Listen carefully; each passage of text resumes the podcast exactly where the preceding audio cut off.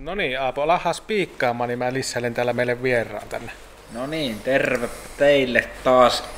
Aapo ja Arin podcasti on palannut jonkinmoiselta tauolta tänään tänne liveen ja vierana meillä on meidän vakio luottoasiantuntijamme, filosofian maisteri Jarno tuolta Pohjois-Karjalasta. Ja Tällä oli näköjään titteliksi Ari laittanut, että sota, rauha ja Jarno. Mm, kyllä. Tervehdys Ari Ojala taas täällä päivää. Joo, tosiaan romppasen Aapo on minä. Tunnen olevani hieman ruosteessa, kun on suuren hypeen saattelemana Antti Siika-aho ollut viimeksi vieraana marras, maaliskuun puolella. Ja sitten on ollut tämmöistä podcastista hiljaiseloa nyt muutama viikko, lähes kuukausi. Vähän nyt ihan ramppi kuumetta meinaa tässä olla. Joo, Meillä, meillä oli kohtuullisen maaninen, se ma- maaninen maaliskuu. Montako lähetystä meillä oli? Oltiin aivan, aivan, aivan liekkeissä. Joo. Hei, tiedätkö mitä? No, Meillä on tääkin tuhottomia ongelmia taas tässä, että mitä me saadaan. mitäkö ongelma? Ei saada jostain syystä meidän vierasta näkymään tuolta Skypein kautta. Okei. Mäpä sammuta Jarno Skypea avaa se uudestaan. Oota niin. hetki. Meillä on taas lähetyksessä on- Tämmöstä se on, katokko. Tuottaja, pit, mä annetaan tuottajalle potkut tämän Kyllä. jakson jälkeen. Tähän mitä nythän se on, kyllä se jarro näkyy siellä. Ootapa.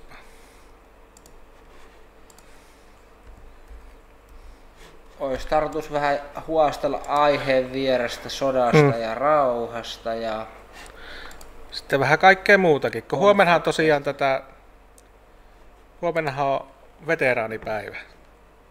Eikö ookin? on.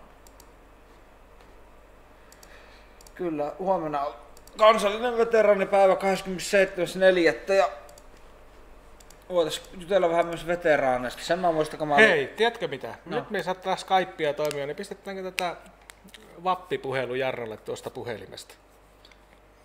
Sillä aikaa, kun mä yritän saada tätä värkättyä käyntiin. Mm.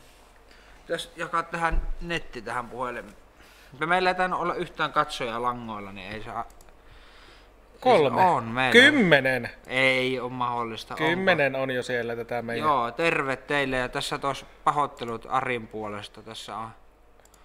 Tämmöstä tämä on. Ari ei oikein haltsaa tätä tekniikkaa. Ari on tätä aivan pulassa taas. Mutta en, en minä haltsaa sitä, sitäkään vähän, mutta Ojala Jarno, filosofian maisteri Karjalasta on taas vieraana ja on tarkoitus keskustella sodasta ja rauhasta ja kaikista mahdollisista siinä aiheen vierestä. Ja tosiaan tuossa mainihinkin ne on ollut podcasti vähän tauolla. Meillä oli niin sanottu maaninen maaliskuu tuossa. Ja meillä on varmaan viisi lähetystä siinä, siinä aikana. Ja se vei ehkä pikkusen mehuit ja muutenkin tää on mennyt tavallaan tämmöisellä alku, alku niinku, miksi sitä sanotaan, kun jos on, niinku, autossa on semmoista polttoainetta, niin siellä on niinku, mikä palaa kaikissa autopeleissä, pystyy käyttämään jotakin, vähän jotakin. Korkea oktaanista. Korkein, oliko nitrot vaikka jossain? Nitro, nitrous-oksidia. Niin.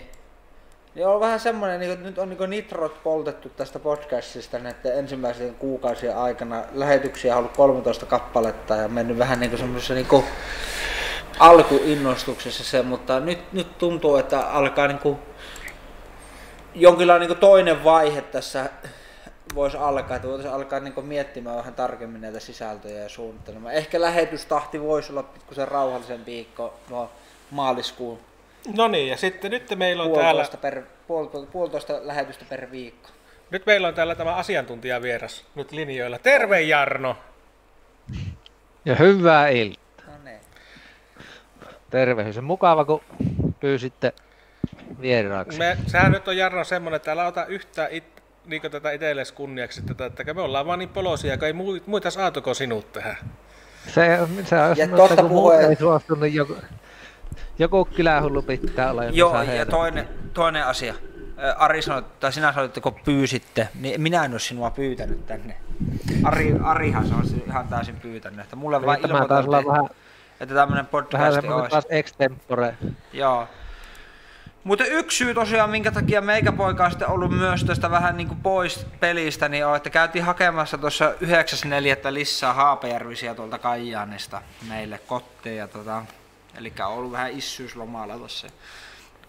Viimeistä viikkoa viiä isyyslomalla ja ei nyt ollut ihan mukava tämä aikaa sillä lailla, mutta siinä on ymmärrettävästi vähän sitten halunnut olla siinä kotosalla enemmän ja on, Vähän puhalta. Niin. Onnea. Onnea tosiaan Tosiaan onnea meidän tätä. Aapolle, kun se on lisääntynyt. kyllä. No, kiitoksia. ihailu aina Aapon hedelmällisyyttä.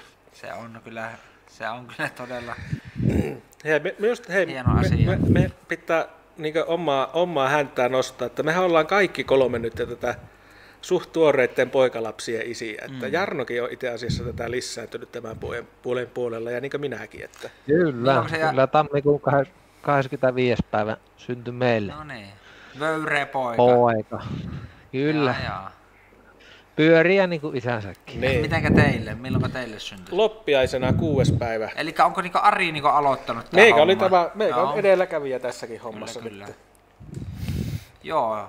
Me ollaan nyt reilun 30 ikäisiä itse kukin meistä. Jarno itästä täytti 32 tossa juuri. Oliko neljäs neljättä? Kolmas, Kolmas. neljättä pahoittelut. Ja Arikin täyttää Eli- 31 ja minä tänä vuonna. Mutta mitähän 30 vuoden päästä, kun nämä meidän, meidän sankarit sitten on niin tämän ikäisiä, niin minkälaisessa maailmassa eletään silloin? Saa nähdä ja mitä kieltä puhuu. Niin. 30 vuotta sitten, niin mitäs kriisejä tässä maailmalla on silloin ollut? Joko sitä 30 Balkanilla silloin niin kansanmurhattiin 30 vuotta sitten? Oli, se oli täydessä, Oli. täydessä vauhissa. Joo.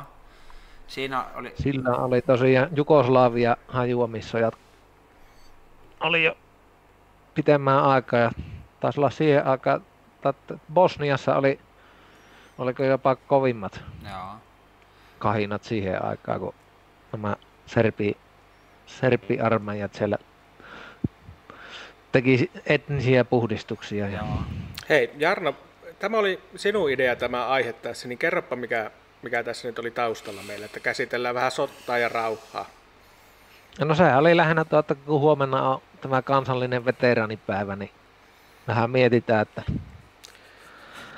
miten niitä veteraaneja tähän ma- maailmaan syntyy. Niin, Tuossa muuten luin juuri, en muista mik- mikähän lähes se oli, minkä luin. mm? Olikohan se tota, se asiassa reservi, reserviläisten liito, joku postaus johonkin sosiaaliseen mediaan, että nyt tällä hetkellä rintamaveteraanien, tai niin miespuolisten veteraanien keski-ikä on 95 vuotta ja naispuolisten 90 vuotta. Että vanhoja on. Pitäisikö he keski-ikää saa... Minä kanssa toivon, että ei ainakaan rupea tämä veteraanien keski-ikä tässä lähivuosina laskemaan. Joo. Mieluummin sillä lailla, että koko ajan nousee ja lopulta pois. Sen mä muistan, kun mä itse olin veteraanikeräystä tekemässä varusmiehenä 2009 syyskuussa tuolla Viermällä. Niin, että siitä tulee kohta 12 vuotta, niin silloin sen Prujun mainoksen mukaan heitä oli jäljellä 66 000 Suomessa. Mikähän on niin päivän luku? Ei, ei varmaan ole kovin, kovin korkea, Onkohan- kun keski-ikäkin on siellä Onkohan 10 000? 95. Ei kyllä minkäännäköistä kärryä ole tällä hetkellä. näin, me, Vähän on. näin me ollaan pihalla. Kyllä.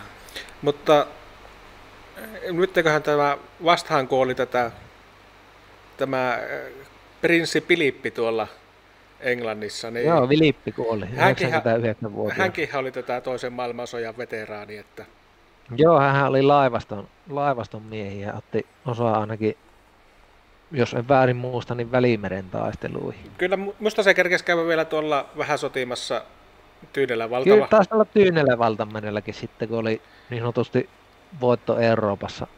Natsit oli kukistettu, niin Mm. mm. sitten tarvi lähteä vielä Ei käytetty tuommoisia leimakirvessanoja.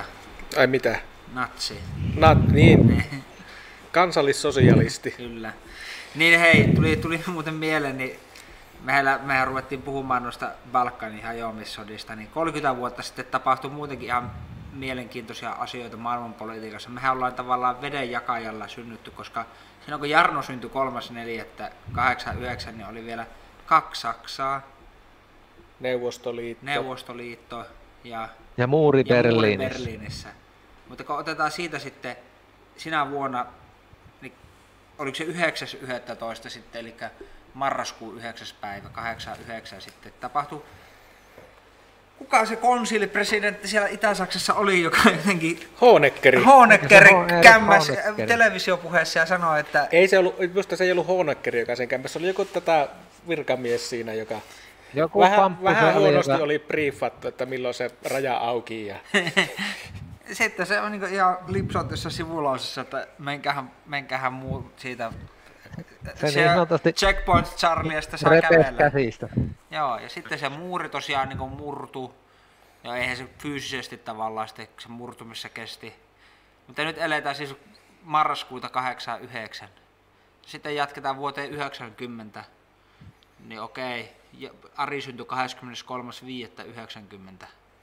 No silloin ei ollut vielä suuria mullistuksia, mutta kappas vain sinä päivänä 30.90, kun minä synnyin, niin, Saks, niin kuin Saksat yhdistyi, eli Itä- ja Länsi-Saksa lakkas olemasta. Se on, mä oon siitä ikuisesti katkera, että mä en ole elänyt kahden Saksaa aikaa. Mm.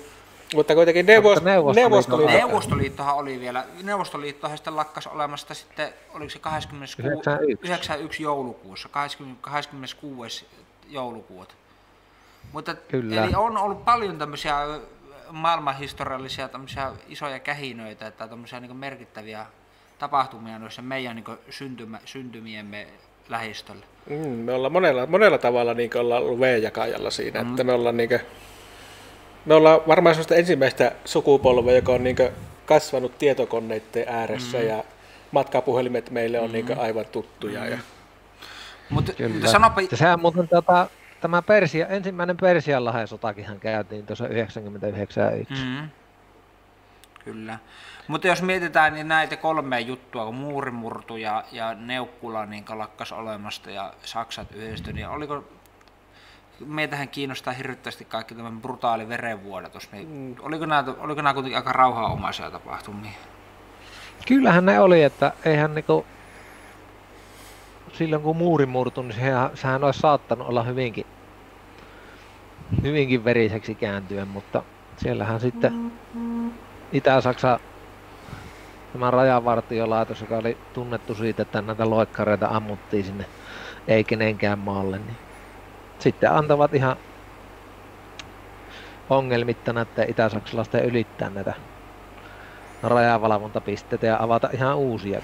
Mutta pitää- siihen mennessä olivat ampuneet sieltä, niillä oli siinä muurissa semmoinen kunnon ampumaan alat, että jos joku raukka yritti loikata, niin ne pystyi siihen ei kenenkään maalle, niin ne meikälle, napsia Kyllä. niitä. meikällä on, niin kuin, meikällä ei ole niin harmaita kerran, kuinka paljon niitä loikkas silloin aikana Itä-Saksasta Länsi-Saksaa. Mutta mä tiedän, että niitä, jotka loikkas niin Länsi-Saksasta Itä-Saksaan, niin niitä ei tainnut olla kuin ihan muutama kappale. Että... Vai miten Jarno, osaatko sanoa löytää? Joo, niitä ei, niitä ei tietä ihan hirveästi ole ollut. Että se on vähän niin kuin, En mä tiedä, että niin 136 henkilöä on niin arvioiden mukaan, että on tapettu siinä niiden pakoyritysten aikana. No ei se kovin paljon, no, muurilla. 136. Muuri oli 28 vuotta, niin olisi niinku, olisiko niitä neljä per vuosi. No onhan se aika paljon, jos ammutaan porukkaa. niin, mutta ne, mitkä on päättynyt tilasta ja kuinka monta on sitten hauvattu sinne matalaa, matalaa ojaa sitten. Niin. Miten se sitten, kun ne Balkanin hajoamissodat alkoi, niin onko sä selvillä sitä kuviosta, että ketkä kaikki siellä kansanmurhassa ja ketä? Niin mikä se niinku... Siis Serpeillähän se niinku, ehkä se suurin syyllisyys siinä on, että nämä serpinationalistit suoritti näitä räikeämpiä puhdistuksia. Hei, mutta Jarno, ennen kuin mennään tuohon, niin kerropa, kun sä oot kuitenkin tätä kohtuu hyvin perillä Balkanisoista, niin kerropa vähän sitä taustaa, että mikä siinä oli. Että mä muistan, että jossakin Sarajevossa oli olympialla sitten joskus 86 tyyli. 84. 84 tyyliin.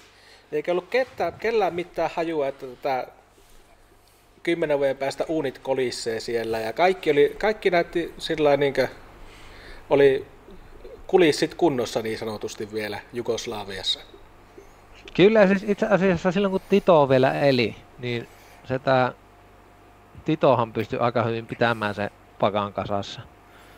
Ja ilmeisesti niin siellä oltiin ihan pystytty jo luomaan semmoista niin jugoslaviala, jugoslavialaista identiteettiä ihmisille. Mutta sitten kuitenkin siellä edelleen oli nämä juonteet ja tämmöinen vastakkainasettelu, etninen vastakkainasettelu, mikä siellä oli ollut, koska iso osa sieltä juonti ihan tuonne maailmansotien aikaa. Että... Eikö tämä Jarro Jugoslavia tarkoita niin toki etelä, etelä-slaavien maata tai jotakin semmoista? Jugoslavia, eikö se on yhdistetty, yhdistynyt Slaavi? Niin, just, Jugo. just jos Jugoslaviassa asuu kroatteja ja bosnialaisia ja serbialaisia ja montenegrolaisia ja albaaneja Kyllä. ja mitä kaikkia siellä nyt oli. No ketä- semmoinen, semmoinen kansakuntien tilikkutäkki. Mutta oliko niillä sitten, Kyllä. mikä niillä, oliko niillä niinku uskonnolliset syyt niinku ongelma? Oliko siellä, kuulostaa, että siellä on muslimeja ainakin Siis etni, etniset, etniset ja Oliko uskonnolliset siellä, sysiä. Siis, oliko siellä tota, ro, tota, katolisia vai oliko siellä ortodokseja vai, vai kroatithan oli pääasiassa katolisia ja samoin tota, sloveenit ilmeisesti Jaa. myös. Nämä niinku siellä Jugoslavian pohjoisosissa asuneet kansat. Sitten, no serbit tietenkin ortodokseja, Bosnialaiset oli juutal... bosnialaiset, bosnialaiset oli muslimeita, samoin albaanit. jaa, kyllä Kosovo-albaanit. kyllä. Ja sitten Ja siis niinku, muutenhan niinku näistä kun puhutaan Jugoslavian ha- hajoamissodista, niin ensin oli tämä Slovenian itsenäistyminen ja se sujuu silleen kohtuullisen verettömästi, että sielläkin nyt käytiin sota, mutta se ei ollut semmoinen, se ei kestänyt pitkään. Ja ilmeisesti siitä sitten nämä serbit luovutti ja vähän niin kuin de facto tunnusti tämä Slovenia itsenäisyyden. No sitten Kroatian se itsenäistymissota, niin siinä sitten saatiin enemmän ruumiita aikaiseksi. Mutta kuitenkin nämä Slovenia ja Kroatia oli etnisesti kohtalaisen yhtenäisiä. Samoin sitten myös Serbia ja Montenegro ja tämmöinen. Mutta kyllä Bosniassahan se ongelma tuli nimenomaan, että kun se oli ihan oikeasti se tilkkutäkki, että siellä oli vierekkäisissä kylissä asu kroateja ja bosnialaisia ja serbejä. Ja sitten tämä Jugoslavia, tätä hajoamissota, niin sehän liittyy kanssa kiinteästi siihen, että kommunismi, hajo, kommunismi tätä, ö, tätä Neuvostoliitto hajosi. Neuvostoliitto hajosi samalla tätä itäisessä Euroopassa tämä kommunismi muutenkin hajosi sitten, että niin Jugoslaviakin oli oli kommunistivaltio. Kyllä, siinähän oli aiemmin ollut sitten nämä kaikki Romanian Sausesku oli ammuttu sinne jonnekin sotilas, sotilastukikohan seinään vasten ja Ja se on- tosiaan nämä kommunistinen järjestelmä siellä mureni. Niin, mutta siis Kovaa toi, joo, joo, kyllä, kyllä. Että niin se tapahtui 91. Joo, sitä DDR tosiaan meni ja... Niin, Ja sitten Jugoslaviassa, niin sehän oli, siellä minäkin justiinsa, että siellä oli niitä serbinationalisteja, jotka halusi niinkö, että puhistetaan, heitetään sieltä huit hiitteen ne muut kansalaisuudet sieltä, siellä oli niitä serbejä vähän joka paikassa levinnyt sinne entisen Jugoslavian alueelle, niin yritettiin saada sitä serbitasavaltaa luotua, että siinä olisi kaikki nuo serbialaiset olisi saman katon alla niin sanotusti. Ja Kyllä. sitten lyöttiin kuoppaan niitä Jatkuuko tuo homma aika pitkään? kun Mä muistan niin lapsuudesta, kun meille tuli Hesari, niin siellä oli sitä Slobodan Milocevicin kuvaa näkyy paljon siellä. Että tota, ja 96, 7, niin rähiskö ne koko 90-luvun ja tappoi toisia siellä Ju- Balkanilla? Öö, ei ne ihan koko... Tää, periaatteessa tämä hajoamissodat, niin nehän on niinku... Käytännössä Siellä oli monta- mon- ihan 90-luvun loppuun saakka, mutta siinä oli näitä Nehän kuitenkin oli alu, rauhallisempiakin al, kautta. nehän oli niinku alu, eikö ollutkin alueellisesti niinku käyttiin niitä sotia, niinku, koko ajan oli niinku sota käynnissä, mutta se oli tätä, aina eri paikoissa käyttiin sitä kärhämmää, että jos toisella alueella se rauhoittui se tilanne ja sitten taas alkoi kuumenemaan jossakin muualla, että ja sitten, sitten Kyllä, mutta ja eihän, niin kuin sitten... A- Niin ja niin kuin Bosniassakin, niin nämä, kun siellä oli näitä kol, kolme osapuolta, että oli kroatit ja bosniakit ja sitten serbit, niin nehän sitten siellä vähän niin kuin solmivat liittoja keskenään ja toisiaan vastaan, että se oli hyvinkin erikoista se Ja puhuttiin muuten veteraaneista, niin mehän saatiin Suomenkin ainakin yksi veteraani tuolta Bosnian hajoamissa. Niin menetkö tämä Marko Casagrande? Joo, sehän, sehän se tämä... Kyllä, Marko Casagrande ja samoin Jani Anttalainen. Joo. Ne lähti ja... Jani Anttalainen on tota... Se on ihan mielenkiintoinen. Siitä on kolme tämmöistä suomalaisen kirjoittamaa kirjaa näistä Jugoslavian hajoamissodista. Ja kaikki on käytännössä, niin kuin puhutaan nimenomaan tästä Bosnian sodasta. Niin tämä Casagrande, hänhän sen kirjansa mukaan niin taisteli näissä Kroatien joukoissa. Sitten Jani Anttalainen oli Bosniakkien, öö, Bosniakkien puolella. Ja sitten tämä kolmas tyyppi, jonka nimeä nyt en saa muu mieleen, niin ainakin oman kirjansa mukaan, niin sen kirjan nimi on Milosevitsin sotapojat. Niin hän oli sitten Serbien puolella.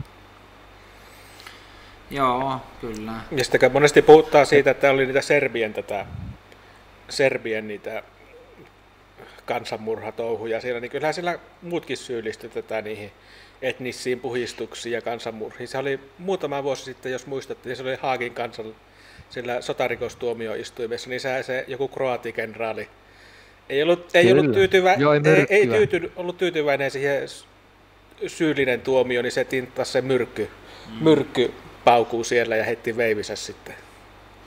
Onko, niin onko... Se, joo, kyllähän niinku, tosiaan ei niinku, syytöntä osapuolta ei niistä sodista oikein tähän löytyä. Joo. Muuta kuin tietenkin ihan tavalliset siviilit, jotka siellä sitten joutuvat kärsimään näiden. Joo.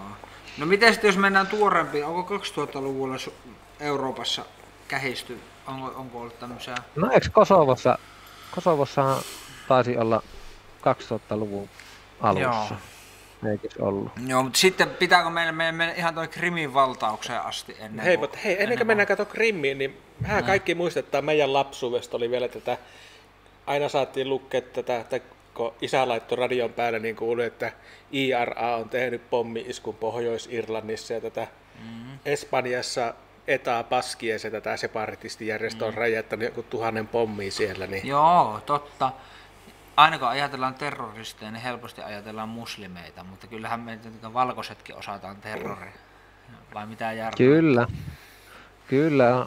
Sehän oli Euroopassa just tuossa niin 70-luvullahan se, 6-70-luvulla oikein kova, kova tämä oli, Saksassa oli tämä Rote Arme Front, punainen armeijakunta ja Italiassa oli sitten, en muista, jotakin vasemmistolaisterroristeja ne Italiassakin oli. Sitten tosiaan IRA ja Paskie ETA. Ja... Kyllähän kuitenkin kaikkihan Ihan... oli vähän semmoisia niin IRAkin ja tämä ETA, niin nehän, nehän kaikki vähän niin työläistä niin tota, vasemmistotaustaisia liikkeitä, eikö olekin? IRAkin. Kyllä. Vaikka se onkin no. tätä katolinen, katolinen tätä järjestö. Niin... Joo, mistä, ja onko näitä vaan, jos mietitään, että nykyään, jos mietitään näitä vaikka isistä ja muita, niin nämä on tämmöisiä uskonnollista terrorismia, mutta tota, sitten niin, niin tota, onko, onko nämä ollut niin enemmän jotakin tiettyjä niin poliittisia ideologioita ja mitä vaikka IRA ajoiko se Irlannin itsenäisyyttä vai Pohjois-Irlannin? Pohjois-Irlannin, Pohjois-Irlannin liittymistä tätä Irlantiin. Irlantiin joo, ja yhtenäistä Irlantia. Ja Baskit var... Ja Baskithan ajoi sitten tuota Baskimaa itsenäisyyttä. Mm. itsenäisyyttä. Onko siis Baskimaa siis tämä... Sehän on justiinsa siinä tätä... Se on ne Espanja pohjoisosissa. Espanja ja Katalonia. Ranska siinä nurkkauksessa. Niin, siinä, on, okay, niin siinä on Andorra ja Katalonia. Katalonia, Baskimaa, mutta siis Baskit kuuluu, Baskimaa kuuluu Espanjaan. Ja on se niin kuin, ulottuu se musta jonkun verran kanssa tuota Ranskan puolellekin no. sitä Baskialuetta. Kyllä. Samalla kuin niitä katalo- katalonialaisiakin Joo. asuu jonkun verran siellä Kyllä. Ranskan puolella. Eikä tämä kaikki siitä, että kun ihmisillä on semmoinen itsemääräämishalu, niin sitten mm. ne kokee, että ne jossakin, jossakin saa tätä omaa ääntään kuuluviin, niin sitten lähdetään tuommoisille vähän epäpoliittisille reitteille, että Kyllä. ihmisiä tappamaan ja pommeja räjäyttämään. Että. Joo. Kyllä. Niinhän se nyt on tota, sitten tämä oikeast, äärioikeistolainen terrorismi sitten viimeimpinä aikoina noussut sitten Niin, siis Supohan pitää sitä niin merki, onko se näitä merkittävimpänä terroriuhkana vaikka Suomessa tota, ääri... Edelleen taitaa niin kuin, tota, tämmöinen fundamentalisti isla, islamistit olla niin se merkittävin, mm. merkittävin uhka, mutta aika lailla on jo niin noussut kantaan tämä äärioikeistolainen. Onko niitä iskuja tavallaan sitten tapahtunut kuitenkaan niin terrori, ääri, äärioikeistolaisia öö, terrori-iskuja vaikka Suomessa? Suomessa ei, tai, Suomessa ei ottanut tapahtua tämän Turun puukotuksen jälkeen, niin, ja mm. eikä ennen sitäkään oikeastaan ei voi vuotta olisi tapahtunut terrori siis niin mutta ilmeisesti tässä niin kuin, vastikään oli niin kuin saatu vihje jostakin äärioikeistolaisesta terrori-iskusta, joka oli suunnitteilla. Mutta, mutta, miten, mutta jos joku fantasi, fantasioi, joku, joku tämä syrjäytynyt Deku fantasioi sillä, että se, se tota, kirjoittaa jonkun tämmöisen niin suunnitelman, niin onko se yhtä vakavaa kuin se, että se sulta suunnittelisi ihan oikeastikin? Mietti. Kyllä, no se, niin. voihan se olla, että sitä kuitenkin on loppupeleissä saattaa olla hyvinkin pieni askel siihen, että eikä se Turun puukottajakaan ollut hirveän mistä loppujen lopuksi etukäteen miettinyt, että se oli sitten hommannut se WC ja lähtenyt mm. leikkomaan Mutta miten, että ei se... miten sitten meidän lapsuudessa oli tämä se, my, my, mikä Myyrmannin tätä pommi-isku, se Petri Kert? Niin. Siis. Ka- oliko, oliko joo, se? syyskuussa, olisiko se ollut 9. syyskuuta 2002? Niin 2002, se, mutta ei oliko se 9. syyskuuta? Pitää ihan googlata.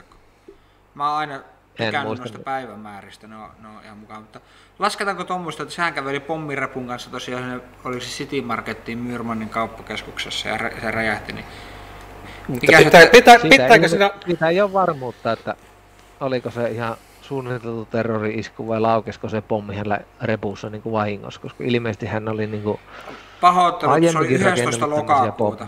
Se oli 11. lokakuuta 2002. Ja sitten eikä kuitenkin terroriinkin, että sinne pyritään vaikuttamaan niin yhteiskuntaa. Mm. Saada jotakin omaa, vaikka niin ne ääri, äärimuslimiterroristit, nehän yrittää saada tätä islamilaista valtiota aikaa, mutta Petri Kertillä ei tainnut olla mitään, su, su, minkä su, se suurempia. mitään manifestia sieltä? Ei häntä tainnut jäädä mitään se ihmeempiä. Ja sitten kohtaa nyt alkaa olla kymmenen vuotta siitä, kun tämä, mikä, sanopas nyt Jarno, mikä se oli se hullu siellä Oslossa se. Breivik. Niin, Breivik tosiaan. Sehän nyt oli tätä, Joo, se, se oli, oli terrori-isku. Eikö hän ollut tämmöinen aika äärioikeistolainen kaveri oli. Hän Eikö se ollut oli... niin sosiaalidemokraattien nuorisoleiri, johon oli, se joo. iski? Kyllä. Aika... Ja se oli... Se oli niin... tarkoituksella oli valikoit, valikoit. Ja se oli, se... Hän oli joku...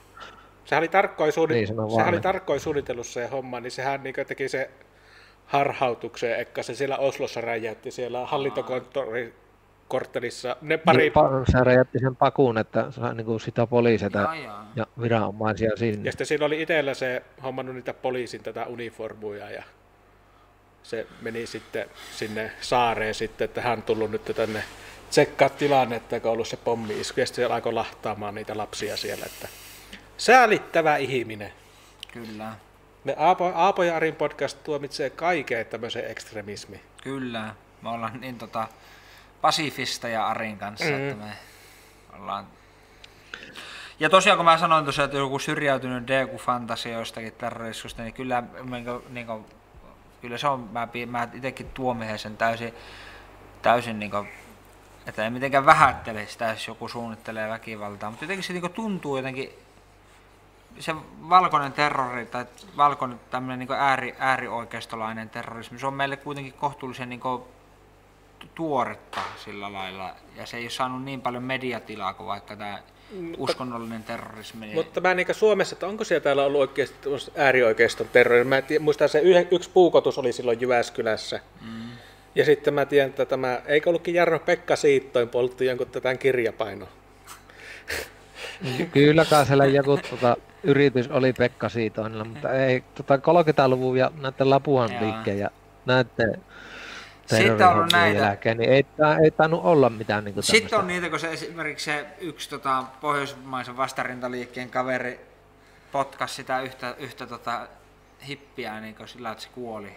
Niin, että niitä ei nyt lasketa niin terrori mutta kyllähän ne niin väkivaltaisia manööverejä on. on, on niin Eikö siinäkin ollut missä se, että se na, tätä pohjoismaisen vastarintaliikkeen mies, kun se potkasi sitä, niin se, eikö se ollut vielä sitten niin, että se potkastutyyppi, niin se hän sitten niin omin päin karkas sairaalasta ja muuta, että se, niin kuin, kyllähän se niin aiheut, oli aiheuttamassa sitä Joo, kuolemaa ei, sillä, ei, että... Ei, sitä, ei muun muassa se syytettä ja tuomiota kuitenkaan mistään tapoista eikä murhasta se taisi.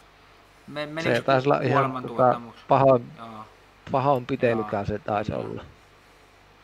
Mutta nythän, en muista nythän on semmoinen ilmiö, että nyt on tosi paljon mediassa kohuttu siitä, että kun nuoriso kulkee veitset taskussa tuolla, tuolla niin, niin tota, Kyllä, vähän tämmöistä uutta puukkojunkkari-hommaa. Niin, sehän oli jonkinlaista terrorismia, terroria tai puukkojunkkari-meininki 1800-luvulla, kun turhautuneet tilattomat nuoret miehet rötösteli ympäri noita Pohjanmaan kyliä. talo Anssi, Kyllä. mikä Antti, se oli? Rannanjärvi. Rannanjärvinen. Ei, Rannanjärvi. Niin, niin, olisiko näissä kaikissa tämmöinen nimittämä tekijä kuitenkin se, että kun nuorilla ihmisillä, ete, eteenkin miehillä, nuorilla miehillä Kyllähän se semmoista näkö, näköalattomuutta varmasti on. Joku poliisi oli... Varmasti näköalattomuutta monessakin. Varmaan niin aika monella tämmöisellä niin sanotusti län, tällä eurooppalaisella muslimilla, jotka sitten eksyy näihin ekstremismihommiin, niin varmaan heilläkin aika paljon on kyse sitä, että näköelottomuudesta ja sitten haetaan sitä sisältöä elämään näihin, näistä tämmöistä ääri-islamista. Ja samoin sitten näillä äärioikeista. Hei, miten se muuten on? Kun... varmaan sama.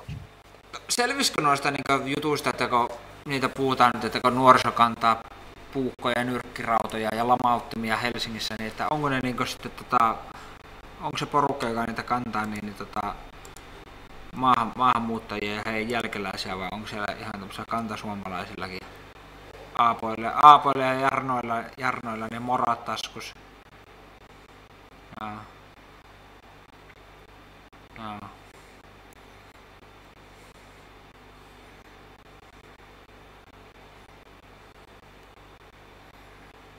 Joo.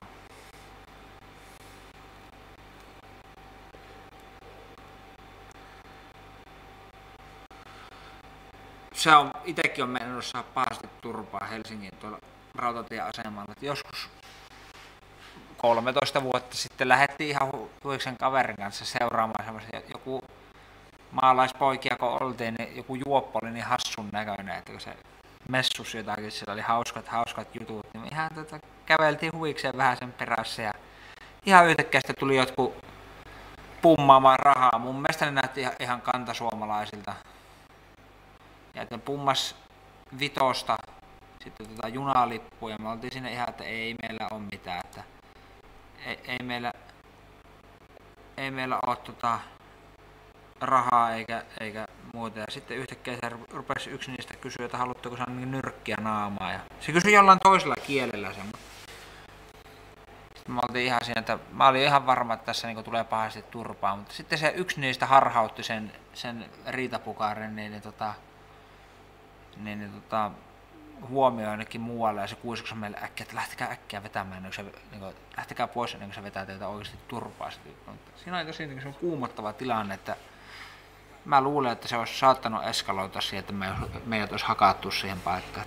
Kyllähän. Ja on siinä, kun liikkunut, niin kyllä siinä on semmoinen aika turvaton fiilis monesti siinä Helsingin rautatieasemalla, jos siinä on joutunut niin illallakin olemaan. Kyllähän siinä monennäköistä ukkoa liikkuu.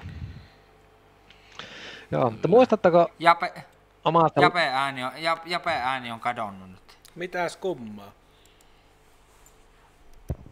Kuuluuko Jape ääni nyt? Kuuluuko? Huhu. Kuuluuko? Kommentoikaapa, Jarno höpöttelepä jotakin. Minäpä höpöttelen, kuuluuko? Voi voi, tämmöisiä teknisiä ongelmia tämä on. Se mehän saattiinkin palautus, palautetta silloin tuolla Interwebissä, että mm. miten se oli kakkoilla vehkeillä, kakalla laadulla, niin, niin. tämmöisen ja oh. ei, ei ole mitenkään edes harjoiteltu näitä. Ei ole. Miten se sitten, kun yksi, yksi sota, sodankäynnin muoto on, on 30-vuotinen sota, niin onko teillä siitä kokemusta? Hei Jarno, taas kuuluu. No niin, hyvä. Niin, mistä me puhuttiin? Niin, puhuttiin siitä Helsingin rautatieaseman siitä turvattomuudesta ja kerrahan itselläkin tuli Joe, Joesuussa tuli tilanne, että olin lähdössä kaverilta sitä Niskakadulta niin, tota, illalla, niin joku tuli sitä kons- konservatoriolta torikadulta päin ja huusi, että nyt tuli jumalauta pystyryöstö. Karju ja se oli kyllä ihan kännissä. Mä lähdin täysiä juoksen nyt torille päin. Ja... Sä otit, otit köyhän miehen usain Joo, poltit siitä. otin ja sitten käännyin takas katsomaan, niin ei siellä ketään näkynyt. Niin mä en oo ihan varma, että oli- tuli semmoinen, semmoinen sairaus, että oliko se niinku harha, harhaavetta vai oli, oliko se niinku ihan niinku todellinen tilanne. No Se se on se varmaan joku Jokela- kännisen päähän piti. Mutta se oli siinä Jokelan kohdalla, vanhan Jokelan. Vieläkö se muuten se rakennus on siinä? Ah, On kai se vielä, mutta Joo. kai se, Olisiko- ne taas vatkaavat sitä, että mitä Niin, se tehdään. sieltä Kai se tullut, kun puretaan ei sitä näkynyt, ei se varmaan perään lähtenyt, niin tuli vaan semmoinen olo, että näinkö se oli koko tilanne edes totta, mutta tämmöinen Kyllä. vahva muistikuva mulla. He, Se tämä olin kysyvän, Mutta vielä niin tuota- sano vaan, niin. sano vaan. Niin, Sana kysy vaan nyt, niin sitä kolme, ko- onko kokemusta semmoisesta sodankäynnin muodosta kuin 30-vuotinen sota? ei kun meillä oltu vasta kuin alle kymmenen. Jaa. me ollaan käyty vaimon kanssa so- sottaa. Tänä vuonna tulee 12 vuotta ollaan käyty sottaa rouvan kanssa. Miten, onko se semmoinen jäätynyt konflikti vai? On se semmoinen jäätynyt konflikti, että jos olisi vesisänky, niin patja olisi jäässä. On niin, tota, onko po- pa- kaivettu syvät poterot, jossa Ei on meillä- huudellaan ja heitetään? Minun täytyy sanoa, että mulla on niin toimiva avioliitto, että ei kellään. Että meillä, me, meillä natsaa niin hyvin yhteen mamman kanssa. Terveisiä mammalle, jos sä tulet katsomaan tätä. Todennäköisesti ei kato. Mm. Mm. Mä, mä, mä luulen, että meilläkin, me, meillä kaikilla rouvat on niin, että ne ei aikaansa tämmöiseen tuhullaile. Kyllä. Mutta niin, tuli sitä tuossa mieleen omasta lapsuudesta, että kun se nyt oli siihen aikaan ja sota oli kovastikin mediasota Vietnamin jälkeen, niin mä en muista, on semmoinen lapsu, että meillä oli vanha keittiön kaappi. Tämä mä niin muistan me kanssa. nostettiin se johonkin lautakasan päälle ja yksi meni sitten sinne kaappiin ja aukasi sen kaapin oven ja sitten tuli uutiset, niin se, joka siellä kaapissa oli uutisia lukemassa, niin se aina, että kurdit ovat sotineet kurdeja vastaan ja nämä on sotinut näitä vastaan. ovat hyökänneet tsetseenejä vastaan. Kyllä, sitten lueteltiin, että niin ja niin monta kurdia on kuollut. Koska mä muistan, että uutisissa aina lueteltiin, että joku isku jonnekin ja niin, ja niin monta kurdia oli kuollut. Ja se oli, Ja mulla ei siinä vaiheessa niinku ollut käsitystä, että mikä, mikä on kurdi. Joo. Mm. Kuka, mikä niihin aikoihin, niin oliko se Saddam Hussein, kun se niitä... Niin, Saddamihan niitä kaasutti kaasutti, kurdeja siinä. Joo. se mä muistan vielä se, että kun se pamautettiin se vanha keittiön kaappi auki, niin se oli aina, että STTn uutisia, kun musta silloin vielä Yle käytti STT tätä tietotoimistoa. Joo, ja niin mä muistan tuon STT-uutisia, mutta musta taas tuntuu, että ei, olisin itse jättänyt sitten radiot kuuntelematta, koska en mä, mulla ole mitään muistikuvia mistään uutisista lapsuudesta eikä tuommoista hirveyksistä, mutta mielenkiintoinen niin aspekti tähän että ne, ne muuttuu tilastotieteeksi, kun ilmoitetaan, että Saddam on kaasuttanut 300 kurdia, mutta sitten kun yksittäinen ihminen kuolee väkivaltaisesti, otetaan vaikka tämä traaginen Jokela-surma viime itsenäisyyspäivän alla, oliko se Jokela vai Koskela? Koskela. Koskela. No, Ko- Joo, Koskela. Helsingissä kuitenkin, kun ne tappoi se kaverinsa, niin se sitten niinku, se on paljon traagisemman tuntunen, kun ne niin, tota, yksittäinen Niinhän se on. kuolee, mutta sitten kun 300 kurdia kaasutetaan sinappikaasulta hengillä, niin se muuttuu semmoisen... No sekin on vielä niinku semmoinen, se on käsitettävissä 300, mutta sitten kun ruvetaan puhumaan, niinku, että niin ja niin, niinku 600, 6,5 miljoonaa juutalaista kaasutetaan jossakin Auschwitzissa hengiltä, niin ei niinku sitä, ei, sitä niinku Nee. katoaa perspektiivi. Joo, mutta kyllä, Niinku se muuttuu siinä vaiheessa mm, tilasto. Kyllä, ja, mutta kyllä niin kuin, siltikin se perspektiivi, jos mietitään vaikka sitä, että joku hirmumyrsky iskee jonnekin tuonne Tyynemeren rannikolle ja siellä hukkuu porukkaa satoja, niin sekin muuttuu niin tilastotieteeksi ihmisten mielessä helposti, mutta kuitenkin pitää muistaa, Kyllä. että kaikki nämä on joka ikinen Yksilöitä. yksilöitä. Jokaisen ihmisen tragedia on yksittäinen valtava suuri tragedia, vai esimerkiksi omaisille ja muille. Mä en tiedä, Kyllä. niitä oli Suomestakin silloin siellä Jugoslaviassa, niitä oli mikä se oli se, Helena Rantako se oli se, Joo, Hammaslääkäri. oikeushammaslääkäri. joka siellä tätä oli mukana, kun ne avasi niitä joukkohautoja, niistä hampais, ham, Kyllä. hammasrekistereistä tunnisti niitä ihmisiä, niin Kyllä. Siinä, siinä varmaan se on ainakin semmoista hommaa, että en tiedä kestäisikö minulla ja Aapolla psyyke semmoista hommaa. No hädin tuskin kestää tämmöistä podcastin pitoa, niin tuskin, Niin. tuskin, tuskin kestää. Kyllä. Niin Jarno, miten se on? Oli, onko täällä Euroopassa ollut se tätä, tätä Jugoslavia sotien jälkeen oikein semmoisia No ei, sotia? jotain ennen Krimiä. No Transnistriassahan on ollut semmoinen jäätynyt konflikti pitkään aikaa. Ja sitten miten me tätä nyt Eurooppaa, miten me käsitellään Eurooppaa, että onko, Onko Turkki onko Eurooppaa? Tsetseenia Eurooppaa? No on tuolla kaukasuksella, että jos Armeniakin osallistuu Euroopan mestaruuskilpailuihin, niin Mm. kyllähän se niin täällä Euroopan puolella alueella on nämä Tsetseenia. Montako sotaa ne on Tsetseeniassakin nyt Venäjä käynyt? No sen mä muistan, että niin ja no Georgia sota tietenkin 8.8.08, kun Pekingin olympialaiset alkoi, niin samana päivänä mun mielestä noin hy- hyökkäs, itänaapurimme hyökkäsi tonne tonne Geo- Georgiaan, Georgiaan. Eikö sekin Kyllä. ole tällä puolella Uralia? Joo, taas sekin ihan kaukasuksella just mm. siinä. Ja osa, osa, osa, osallist, kyllähän Suomikin pelaa aina Georgiaa vastaan jalkapalloa EM-karsinnoissa, niin Hei, kerropa Jarno, kun sä oot maanpuolustusaktiivi ja sä valmistaudut meistä parhaiten siihen, että joskus Suomessa, Suomenkin maaperälle kähistäs, niin sä oot ollut tuossa, sä, olit, sä kävit jossakin tota, testaamassa sun kenttäkelpoisuutta jollakin Marssilla tuossa hiljattain. Tuo lauantaina oli tämä varustellekaan etäsotilasmarssi. Sai se henkilökohtaisesti järjestää etelleen marssi. Kertaa 50 ja yöpyminen marjat, niin kävi sitten sen 25 kilometriä. 10 kilon repun kanssa käveleskelemässä. sä olit ihan kunnon Valentin Kononen sitten. Kyllä, nyt oli niin toista kertaa järjestettiin ja toista kertaa kävi. Ja teille tiedoksi niin tässä toukokuun aikana, en muista nyt päivämääriä tarkkaan, niin tämmöinen maaottelumarssin mu- järjestetään tämmöinen muistomarssi, niin siihen voi, voi myös ottaa osaa. Missä, Se on missä kanssa sä tämmöinen, ta- taapersit? Tä, kerro, Tuolla- missä sä taapersit?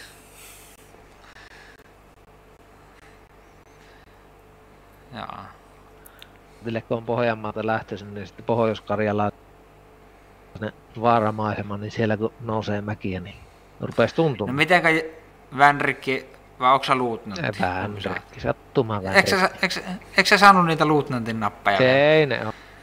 Ne on No kahtunut. mitä sanoisit, jos, jos laitettaisiin Vänrikki Ojala sinne nyt tota rynnäpyssyn kanssa tonne syöksyilemään puulta puoleen, niin mitä veikkaat, voisiko tulla flimmeri vai osoittiko tuo ke- etäsotilasmarssi sun rautaiseen fysiikkaseen ja ennen kaikkea psyykkeen?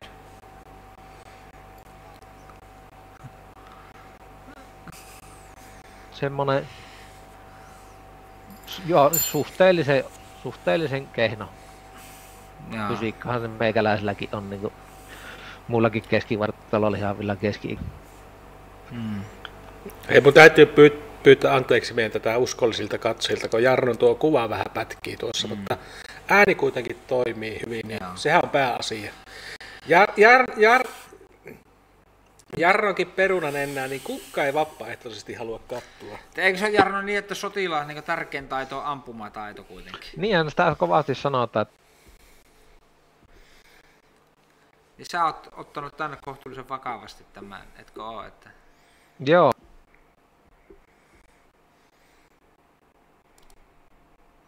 Eli Jarno, villautapa, kun sulla, sä, ennen kuin tämä striimi alkoi tässä, niin sä villautit jotakin tuossa, niin villautappa sieltä. niin, minulla on tuo reserviläiskin väriluvilla. aivan, onko sulla pyssy siellä tutiossa? Ei, tuossa puhistelin sitä. Niin just. Niin. Niin, just, eipä nyt näytetä. Ei me ruveta, ruveta täällä niinku aseita nää Joo, meillä... Juu, tupemassit häviää. Mutta siis sulta, jo sulta löytyy kuitenkin rynnäkkökivääri kotua. Jaa. No niin. Jaa. Jaa, jaa. Ei ihan Sveitsin malleja, kun... Jaa. Jaa.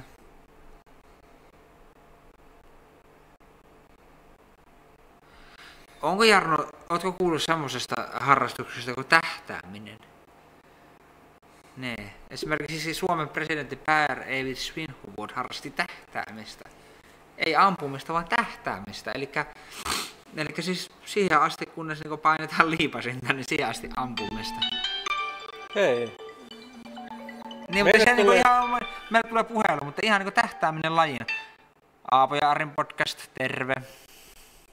Täällä on talon poika Kimi Jokivarresta, terve. Terve. Ajattelin, että autan teitä äkkiä vaihtamaan puheenaihetta, jos menee, menee jotenkin kyseenalaiselle alueelle nämä keskusteluaiheet, niin, niin, niin opponoisin vähän sitä, toki, toki ampumataito on sotilaalle tärkeää, mutta, mutta eikä kuitenkin kaikki perustu siihen, että osaa lukea tilannetta ja, ja tehdä juuri sitä, mitä, mitä sillä hetkellä on relevantti, että, että niin kuin, niin kuin kokonaisanalyysi siitä, että onko, onko syytä liikkua vai, vai ampua vai kommunikoida, niin, niin, niin se tilanne on se, mistä se lähtee. Tuossa niin kun Aapo kertoi siitä pystyryöstöyrityksestä Joesuussa, että oliko se todellista, sulla, sulla oli se epäilys siitä, niin, niin onko teille tuttu tällainen psykologinen ilmiö kuin normaalisuusharha? Erilaisista Sano, harhoista kyllä ollaan keskusteltu. Niin, mutta niin, me, me, meillähän on, on erilaisia kognitiivisia harhoja jokaisella ja, ja ne iskee, iskee tuota, tietyillä tilastollisilla todennäköisyyksillä ja katoin tässä Wikipedia, että normaalisuusharha on sellainen se tämmöisessä katastrofitilanteessa, niin se iskee noin 70 prosentille ihmisistä, että, että on taipumusta tavallaan kieltää se, että mitään pahaa olisi tapahtumassa, että, että ihminen ei tahdo tajuta sitä, eikä, eikä jos on tavallaan normaalissa tajunnan tilassa, niin ei, ei pysty käsittämään sitä, että voisi tapahtua yhtäkkiä jotain pahaa, niin ajattelen, että Aapo ehkä siinä tilanteessa kärsi semmoista normaalisuusharhasta ja, ja, ja tämmöinen niin kuin psykologinen vinkki tilannetajuun on, että, että sitten kun alkaa tulemaan konflikteja ja paukkumaan, niin mennään nopeasti alas eikä jäädä, jäädä normaalisuusharhan piiriin. Toki silläkin on, sanotaan, omat evolutiiviset selityksensä, että, että jos jäämettyy paikalleen, niin, niin silloin vihollisen on vaikeampi havaita semmoista sekä ihmis, ihmisten että eläinten maailmassa, niin, niin jäämettymisellä on puolustusstrategiana omat hyvät perustelunsa, mutta sitten kuitenkin niin, että se on, on hyvä, jäänyt siltä ajalta. Hei, Jarno, vieras ei tuota, kuule sua. Harha, joka saattaa meille iskeä eri tilanteissa, niin, niin vinkkinä vaarallisiin tilanteisiin. Joo. Jarno, haluatko kommentoida tuota, tuota Jarno ei... Ootapa, kokeilla, ei... kokeilla päkkiä laittaa noin. Puhupa no. nyt. Niin, kuuluukos? Niin, kuuluukos? Kuuleeko vieras, Minä kuuleeko soittaja Jarnoa? Kuul, kyllä kuulee.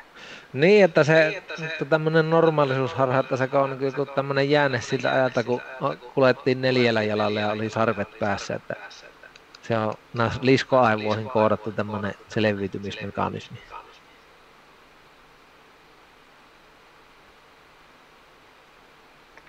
Niin, onko se tämmöistä? Talonpoika. On, on, se, on se ehkä sitäkin. Ja sitten voisi ajatella psykologisesti myös, että se on, se on tämmöisen ylireagoinnin vastakohta, että sitten aiemmissa jaksoissa on puhuttu salaliittoteorioista, niin sitten salaliittoteoreetikot saattaa sanoa, että, että tavalliset ihmiset, lampaat kärsii normaalisuusharrasta, vaikka tuota, on jotakin kamalaa tekeillä, niin, niin tässä vaaditaan sitten arvostelukykyä, mutta, mutta on hyvä tiedostaa tämmöinen, tämmöiset erilaiset kognitiiviset harhat, että sitten pystyy tarvittaessa niistä paremmin pääsemään yli. Todella Tar- hyvä pointti. tosiaan tuosta harkintakyvystä, että onko ampumataito sotilaan tärkein taito, niin amerikkalaiset, Amerikan virkavaltahan tosi hanakkaa, niin on hyviä ampumaan. Ne ampu viimeksi tuossa, ne viime viikolla ampunut jonkun mustan 16-vuotiaan tytön justiinsa. Että... Joo, siinä oli, Joo, tota, san, siinä oli sankari poli... näkemään somessa siitä, siitä video, sehän oli, oli kyllä hyvin perusteltua voimankäyttöä, että se Joo. 16-vuotias tyttö jahtasi ihmisiä veitsen kanssa ja oli ihan kontaktietäisyydellä siinä.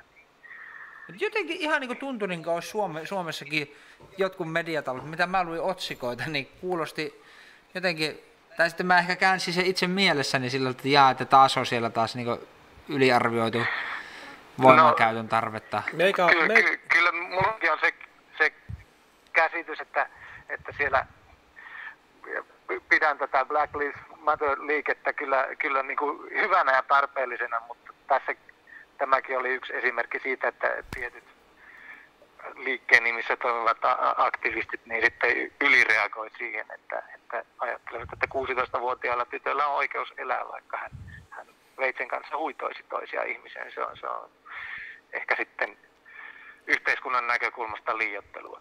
mutta tota, minkä takia Amerikassa Ja poliisi... tällaisia mielipiteitä esitettiin, vaikka vi- video sitten pääsi nopeasti nettiin siitä, että mitä oikeasti tapahtui. Mm.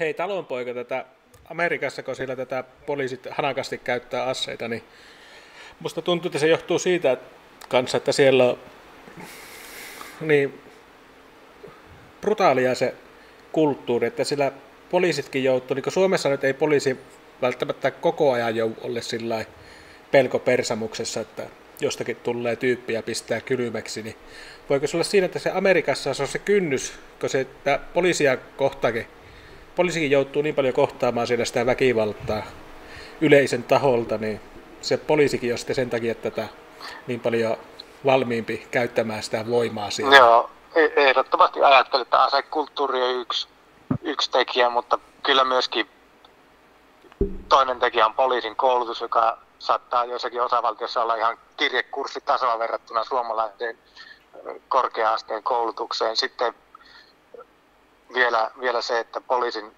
varustus on heikompaa. Suomessa poliisilla on pistoolin lisäksi etälamautin ja kaasu ja teleskooppipamppu vähintään ja USAssa hyvä, jos mitään näistä on, on poliisilla virka-aseen lisäksi. Niin ja sitten, Yes. jos niin miettii, niin Suomessakin niin ei poliisi aina ammu tappaakseen. No ei varmaan USAssakaan, mutta, mutta tota, vaikka esimerkiksi Turun puukottajakin, niin, niin mun mielestä sitäkin ammuttiin alaraajaa. No niin, USAssa tilanne on sellainen, että jos käytetään ampuma-asetta, niin kyllä ammutaan silloin, silloin tähdätään rintakehän alueelle.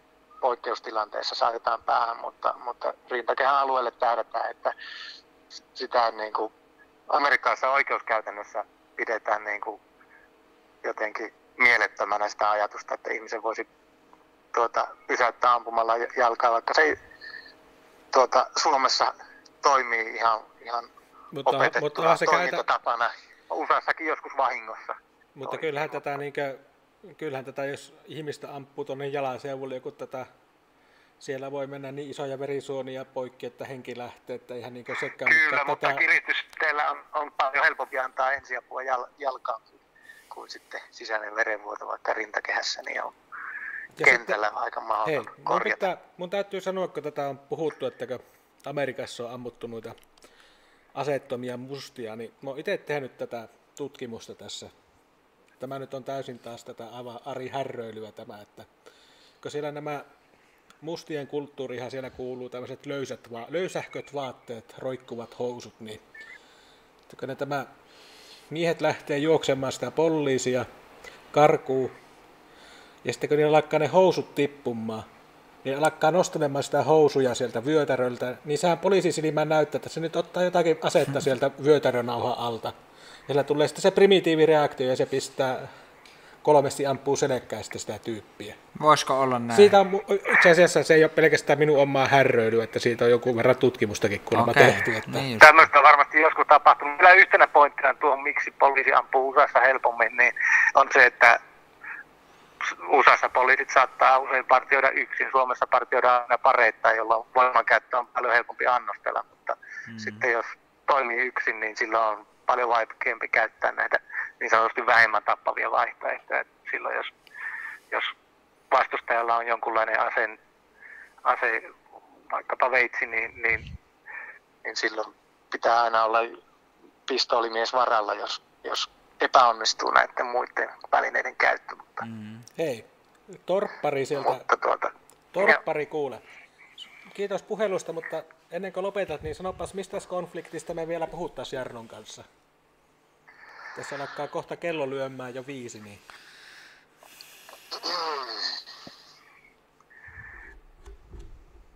Tämä on kyllä, kyllä vaativa kysymys. Kysymys tuota. Jarnolla on laajaa tietämystä eri suuntien konflikteista. Olisiko, onko tätä, en päässyt aivan alusta tuota, kuuntelemaan, mutta onko tätä Ukrainan tämän kevään tilannetta puitu tässä Ei lähetyksessä? se, se, Sehän, Ei ole vielä siihen asti Tuntuu aika kuumalta vähän aikaa sitten, mutta, tai kuumenevalta, mutta sitten Venäjä alkoi liennyttämään tilannetta. Ja, Olisiko se ollut pelkkää maskirovkaa? Niin kuin tämmöistä.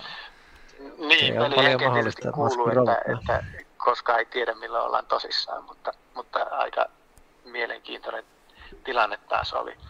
mutta Suomalaisessakin mediassa oltiin huolestuneita. joo. Kiitos. Me aletaan Jarnon kanssa spekuloimaan tätä, niin kiitos puhelusta. Kiitos puhelusta. No niin, Halle. Moi moi. Moikka. Joo. Mitä mieltä Jarno oot, tota, oliko se pelkkää maskirovkaa ja harhautusta siellä nyt siellä Itä-Ukraina Venäjä? Siis varmaan niin kuin, ehkä se pää, pääasiallinen on ollut se harhauttaminen ja maskirov, maskirovka, mutta ehkä siinä on myös sitten kuitenkin koko ajan pidetty se valmius siihen, että saatetaan isompi pilliin viheltää ja suorittaa tämmöinen laaja, laaja invaasio ja operaatio. Ja ilmeisesti tässä niin testattiin nyt Bidenia ja Amerikan uutta hallintoa, että miten, miten tämä Amerikan uusi hallinto on asennoitumassa, että onko tämä Ukrainan tilanne minkälainen heille, tai minkälainen kynnyskysymys se on. Ja U- Bidenihan ilmeisesti otti aika kovan linjan tässä Itä-Ukraina tilanteessa.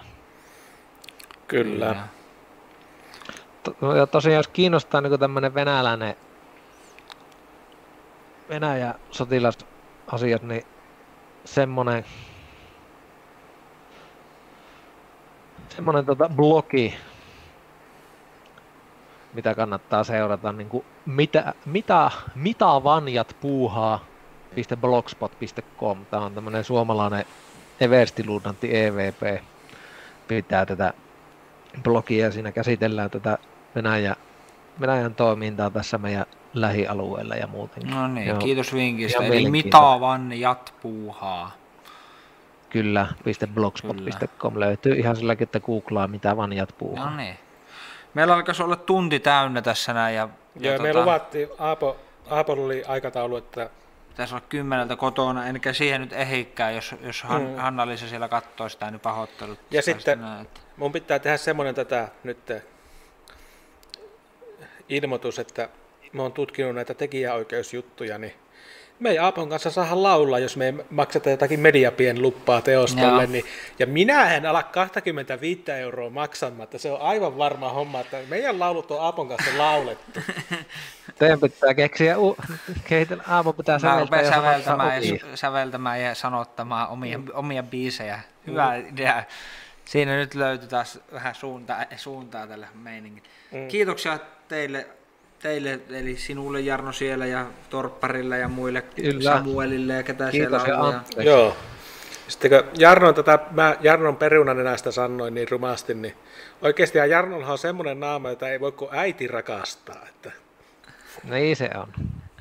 Kyllä se vaimokin sanoo, että se rakastaa, mutta ne sitä- mä tiedä, rakastaako se sun kasvoja kuitenkin. No se voi olla, että niinku, jos vois vaihtaa ne, niin Joo, ei muuta kuin Jarno, hyvää yötä sinne. Hyvää myös, yötä hyvää yötä ja asia. kiitos Palataan. podcastista. Moikka moi. No niin, moi moi. Moikka. Moikka.